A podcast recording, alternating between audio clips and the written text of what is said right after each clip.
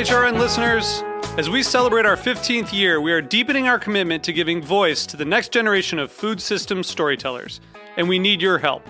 Our internship and fellowship programs help activate new possibilities for underrepresented and underestimated young people through experiential journalism, audio engineering, and production training.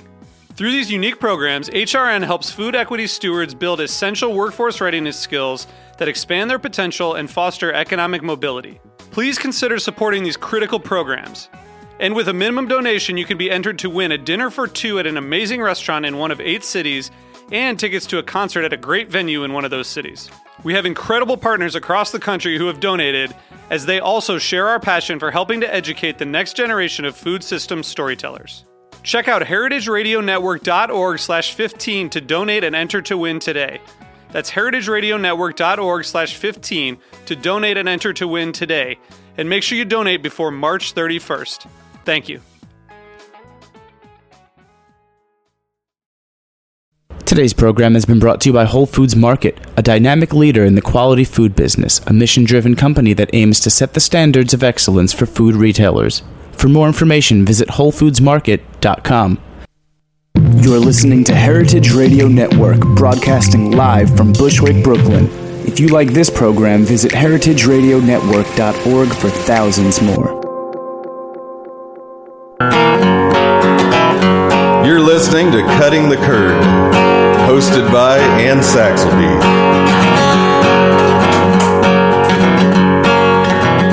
You're listening to Cutting the Curd, hosted by Anne Saxelby. You're listening to Cutting the Curd, hosted by Ann Saxelby, broadcast live to the cosmos on the Heritage Radio Network.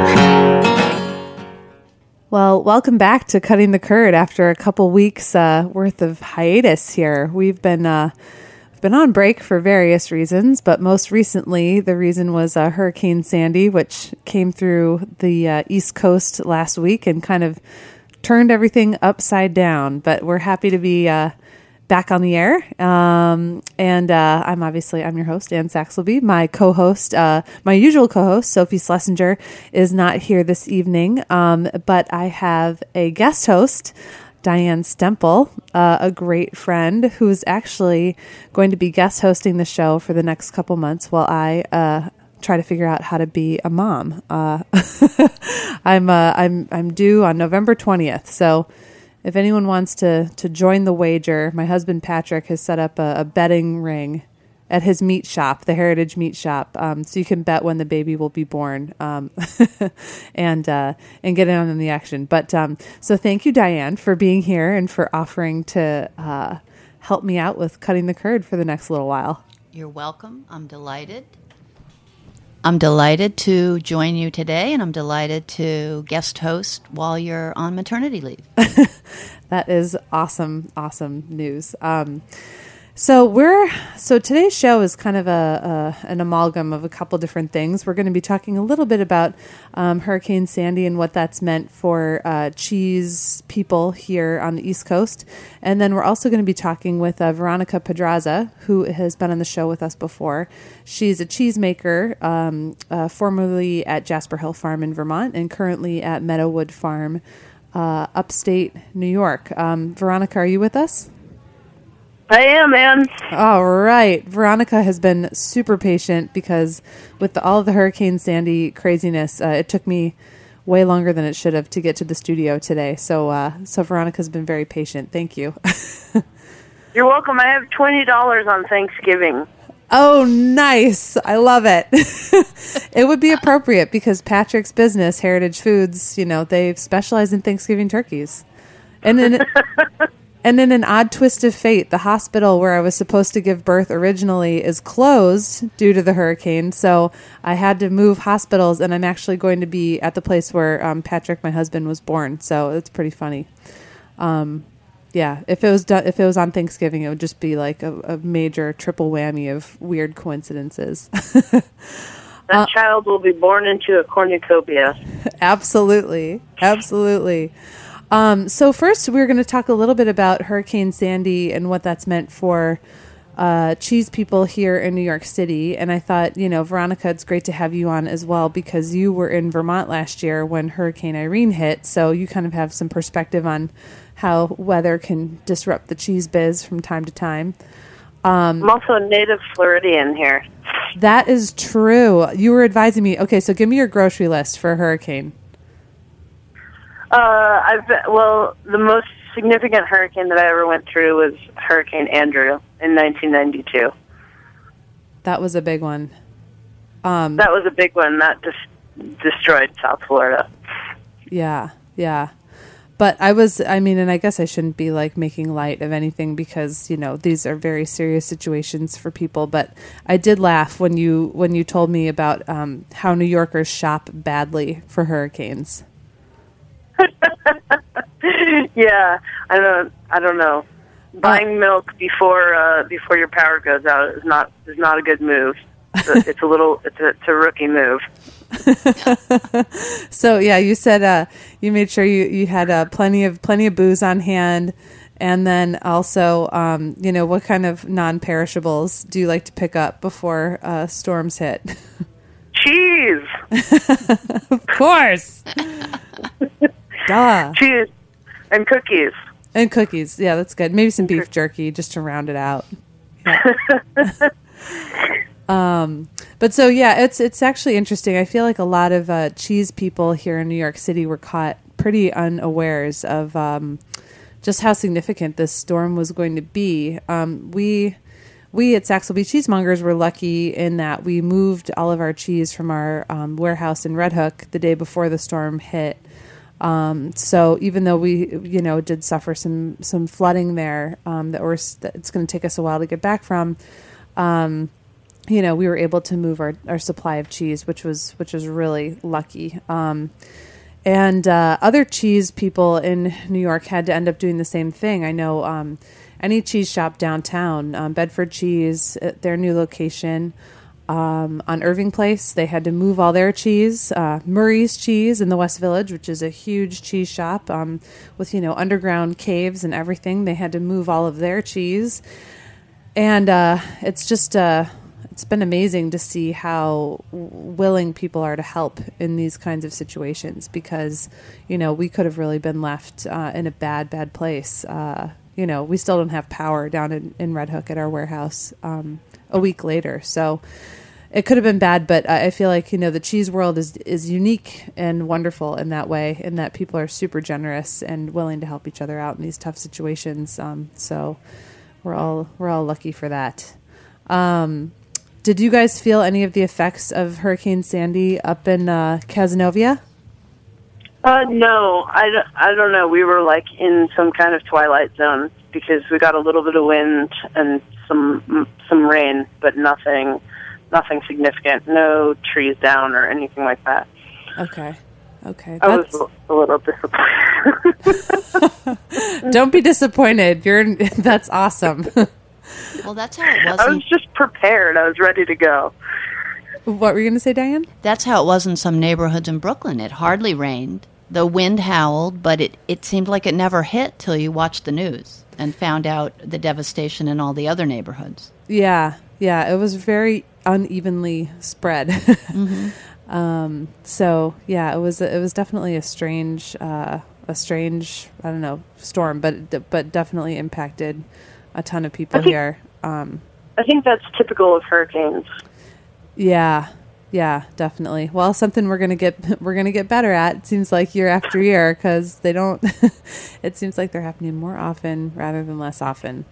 Um, but uh, if anybody uh, has, you know, um, updates on uh, on how different people fared through the through the hurricane, we'd love to hear it. You can email us at info at heritageradionetwork.com.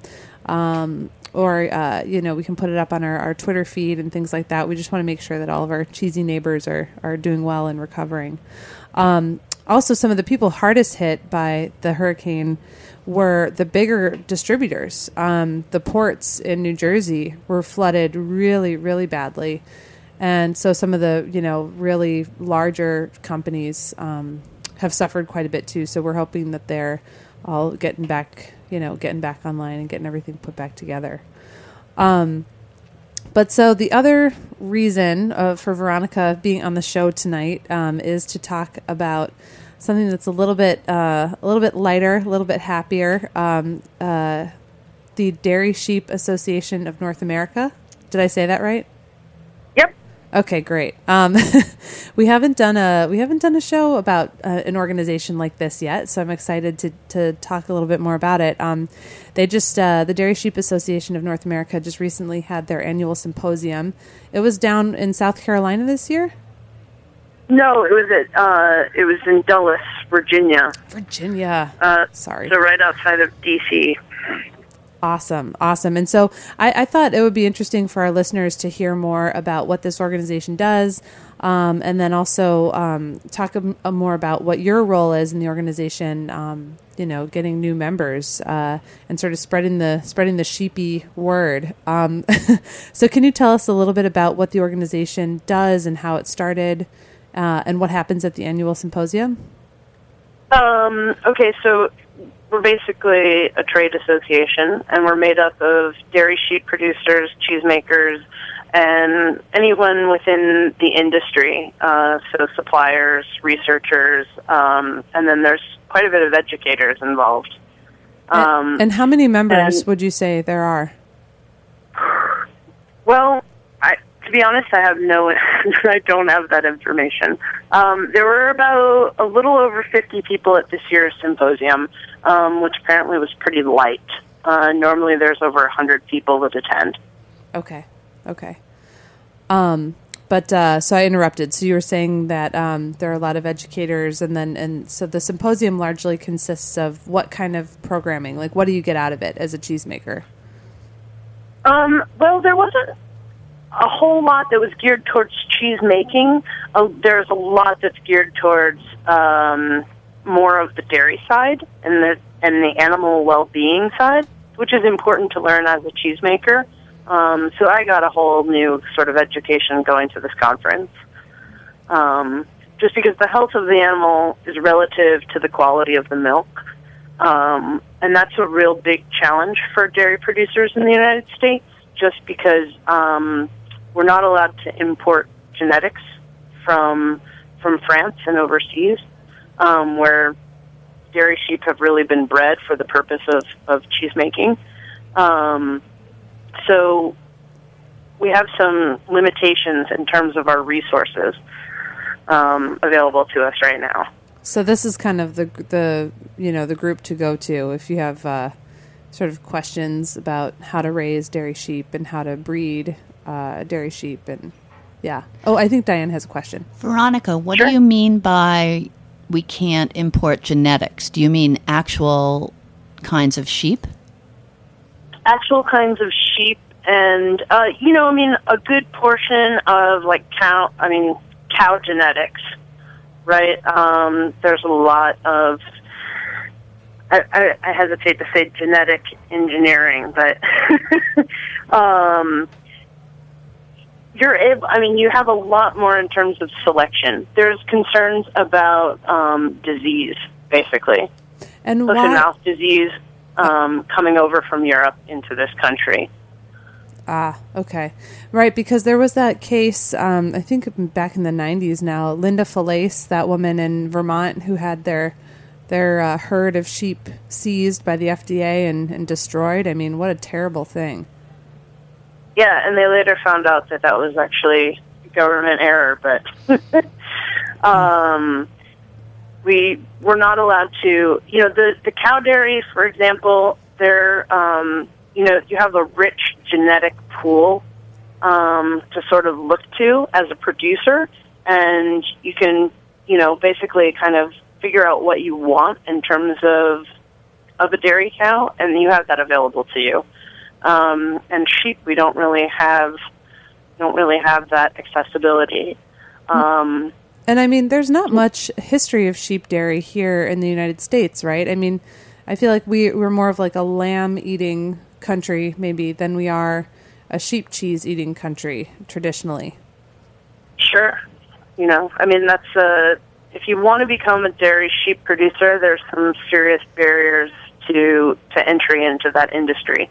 Um, one is we don't have you know, I mean, if your parents have a cow dairy and they're struggling to figure out a way to make it viable, you know, you can sort of turn turn that into a cheese making operation here, or you have that opportunity. But nobody's really inheriting sheep dairy farms from their families, um, and the farms, just the infrastructure on farms that that currently exist. Like if you wanted to be a producer, say I wanted to go out and buy a farm and start a sheep dairy.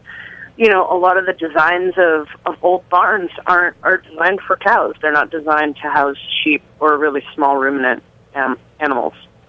Right, right, right.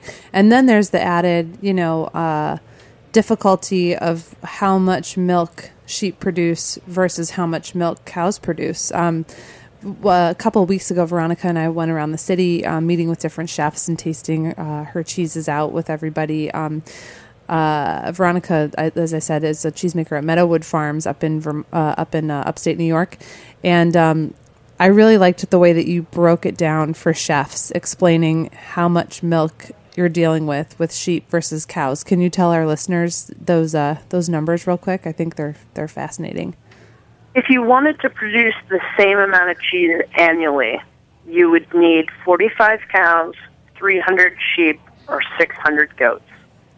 Wow. Yeah. That's crazy.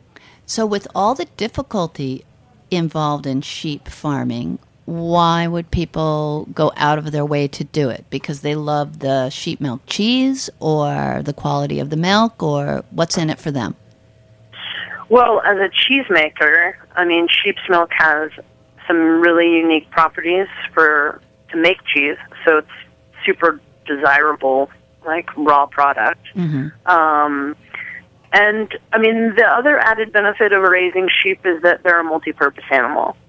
Um, you know, in order to make milk, you have to have babies, and 50% of those are not going to be, you know, useful. So there's going to be there's going to be a lamb business, and there's going to be a little bit of wool in it for you. So, and I think some people are, you know, more geared towards the seasonality of of um, dairy sheep. Which is uh, which is what pretty much the seasonality. Uh, springtime through sort of mid like mid fall. Most people are kind of, you know, we've we've just uh, bred all our sheep, um, and they will lamb in roughly in April. So, um, you know, I mean, there are ways to manipulate sheep into giving milk year round, and there are dairy producers that do that in this country. Um, but for a lot of people, especially for people that have farmstead cheese operations, it's a it's a seasonal based business for them. Now, um, that's that brings up another funny story. Um, will you tell our listeners the story about the the sheep breeding um, on your farm and the uh, public outcry that uh, it mistakenly caused? Oh, okay. So um, when you the the sheep are divided up into various breeding groups, and um, and the ram has um, basically it's uh, it's a kind of paint. It's like a vegetable oil and chalk mixture um, that gets rubbed kind of all over the ram, and the purpose of that is so that um, basically he marks the ewe um, so that you know that it's been bred. Um, and uh, for whatever re- reason, we use red and we also use blue. Um, but a lot of people driving by the farm thought that the animals were, were marked for slaughter. Um, oh, so funny. No, you're like, nope. They were just they had a good time. They enjoyed it. But yeah, I I just thought that was hilarious. You go so word to the wise: if you're driving through, you know, if you're driving past a field full of sheep and you know they have crazy colorful markings on their backs, they're not being abused. They're, it's just you know, just breeding season. they're That's breeding. all. Yeah. Oh man. Um, but so getting back to, you know, why would anyone want to be a, a sheep dairy person if this is so difficult? Um, do you see a lot of um, people trying to get into the business, uh, or or is it just kind of you know something that you know a, a couple you know crazy enterprising people have picked up on and, and, and are doing, and it's a small community. Oh, there's definitely a mix of crazy in there. Um, but there's, uh, I mean, there's definitely some people that have made the transition from cow dairying into sheep dairying, which I always find interesting. Um, and I think those are the most like sort of opportunistic entrepreneurial spirits. Um, just because they realize that there's, you know, there's a market for their product. Um, and then I, I think that there's some people that are just genuinely interested in, you know, the sort of the multi-purpose animal, um, and having a farm that is multi-purpose. Right, right. Like I know um, Three Corner Field Farm, which is a, a farm that we buy quite a bit of cheese from. they seem to have a very good uh, handle of that market. They have great lamb. They make uh, sheep milk cheeses. They make yogurt. Um, they sell the fleece, you know, the wool. They sell um, uh, sheep sheep milk soap. Um, and so, yeah, there's there is an opportunity for a small a smaller scale business that's also very viable for for a family. Um, so what uh, what were the the goals or the outcomes from this year's uh, Dairy Sheep Association conference? What did you guys walk away, you know, wanting to to accomplish for next year? Um, well, we need to grow grow membership, and um, we also need to sort of recruit the next generation of American dairy sheep farmers. Um, I would say that you know the the organization as it is, at least the attendees this year. Um, you know, we're we're older people. Um, You're not old. There was, Oh, they were older people. I thought you said we're older people, and I was like, Veronica, you're like thirty. no, I mean, but we need people in their 20s and 30s who are thinking about, um, you know, maybe people that are interested in farming to kind of take up the interest of, of dairy sheep because there's a lot of, um, you know, sort of issues that we have to compete with um, to make this sort of a viable industry in this in this country. Um, you know, we have to, as as cheese producers, we have to compete with, um, well, European markets, and a lot of those dairy sheep farmers are subsidized, which is why you see sheep's milk cheese from Italy and from Spain costing basically half the price of domestic sheep's milk products. Um, so, you know, I mean, we need more people to produce milk, and we need more people to produce cheese. And where is most of the production of milk happening right now? Sheep milk. Ooh, um, that's interesting. We were we're definitely a scattered group of people. Um, there's a big initiative, obviously, in Wisconsin um, because there's a research facility at Spooner, which is one of the branches of the University of Wisconsin. Um, so there's and they started the Sheep Dairy Cooperative, or the Wisconsin Sheep Dairy Cooperative, which produces um, the the cheese Dante. That's such a Um, good cheese. it's probably one of the most ubiquitous domestic sheep sheep cheeses. Um, but there was a good concentration of people in in New York and some in like in Virginia and the Maryland uh, area, um, and then out west too in Washington because obviously there's a big.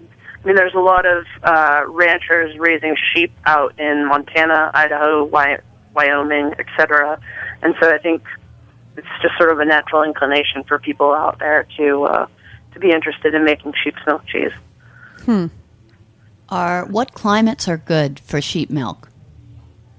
What climates? Are Yeah, good? I mean, as you know, like goats don't need as much grass as cows. Where do sheep fit in in that difference? sheep graze definitely differently than cows or goats. They kind of nip the grass sort of all the way down to the to the butt. Mm-hmm. But um, colder climates obviously work well for for animals, um, per, particularly just because of parasites. Um, small ruminant animals are affected a little bit more heavily um, by by parasites and disease, um, which exist in like warmer climates. So the type of sheep that you have too has a little bit to do with it. Um, you don't really want to raise sheep in like Louisiana when they've got a wool coat and it's 90 degrees out in August. that make for some pretty miserable sheep. yeah. Now, do sheep get like mad at you visibly? Like, you know, could, do they have personalities like goats do? Goats are kind of like vindictive and like mischievous. And what's their temperament like? Uh, I might, you know, catch some heat for this, but I would say dumb. That's what I've heard. Not lovable but dumb. Um, Are they you know, lovable? what's that? Are they lovable but dumb? Oh, they're very lovable. I mean, they're very well. When they're young, they're cute. You know, most animals are cute when they're young, and then the older they get, they're just more like animals. But Absolutely. Oh, that's um, that's funny. Um, so if people, so where do people learn about this uh, Dairy Sheep Association of North America, and what are some other resources that you could point to for people who are interested in in sheep dairy? ooh, other resources. um, well, the University of Wisconsin at Spooner um, would be for, I guess, breeding stock. They would. They've done probably the most research um, into dairy sheep. Um, obviously, the Dairy Sheep Association of North America, but otherwise, I mean, um, there's not a lot of uh, resources out there for people, and um, something that's of interest to me is kind of bridging the gap between, like, North American and uh, European producers. Because we have a lot to learn from from Europe's uh, dairy sheep producers. Yeah. Now you mentioned you're going to a workshop at VIAC, the Vermont Institute of Artisan Cheese, um, pretty soon here. Um, did they have uh, visiting sheep cheese makers um, that come over and kind of share their their knowledge? I've never seen a specific sheep like sheep cheese class with VIAC. Um, there are definitely producers that make sheep's milk cheese who teach some of the classes. Nice. Um, the the class I'm attending this week is um, is the business of it's like business planning for cheesemakers. Oh man, yeah, not the fun part, but very necessary part. yeah. Um, well, I guess in closing, you know, it's funny we're almost out of time, um, but I want people to know more about your farm. Um, can you tell us a little bit about Meadowood Farms and the and the cheeses you're making up there? Sure. Um, okay, so we're located in Cazenovia, New York, which is right outside of Syracuse. Um, I like to say that we're the gateway to the Finger Lakes. Um, we have 225 acres that are devoted to, we raise, this coming year we'll have 135 milking ewes, and we also have 50 belted Galloway beef cattle that we raise for both beef and um, breeding stock. Um, our farm was originally built in 1910 by the Walter Sharp family, so it's sort of historic in nature. Um, and over the generations, it sort of kind of got parceled out and became derelict at some point. But uh, in 1996, um, Mark Chappelle and Tom Anderson um, purchased the original property and sort of began the process of uh, of restoring the property and and making it a working farm again. Um, so right now we we make cheese. Um, we obviously raise beef. We have lamb. Um, we do a little bit of wool and uh, yogurt. Yum, and yum and warm. yeah. Um, very cool. Well, and the cheeses um, that you make are awesome. Uh, uh, Rippleton is a washed rind sheep cheese. Uh, Ledyard is a sheep's milk cheese that's uh, kind of like a banon from Provence. It's uh, wrapped in a, a grape leaf that's locally harvested and wrapped, or in uh, sorry, soaked in a uh, uh, a beer from Empire Brewing Company. It's a wheat beer infused with Concord grapes. Did I get that right? Yeah, it's it's like a it's a what's the word? It's an expression of like Madison County terroir. The, the grapes come from Madison County, the leaves come from Madison County, the milk and cheese obviously come from there too. Awesome. That is awesome. And then Lorenzo, which is a more recent um, addition, and that one is uh, um, kind of like a Fontina style sheep's milk cheese that's washed with a, a cider um, and a, a, barely fermented cider, um, and that's really delicious as well. So we are proud to carry their cheeses at Saxelby Cheesemongers. But um, can you, um, Veronica, can you give everybody a rundown of other places they might find your cheese if uh, if they're looking for it? Sure. Um, in New York, besides Saxelby Cheesemongers, we're also carried at Lucy's Whey and Beecher's. Um, in Philadelphia, you can find us at Di Bruno Brothers. In the Boston, Cambridge area, you can find us at Formaggio Kitchen.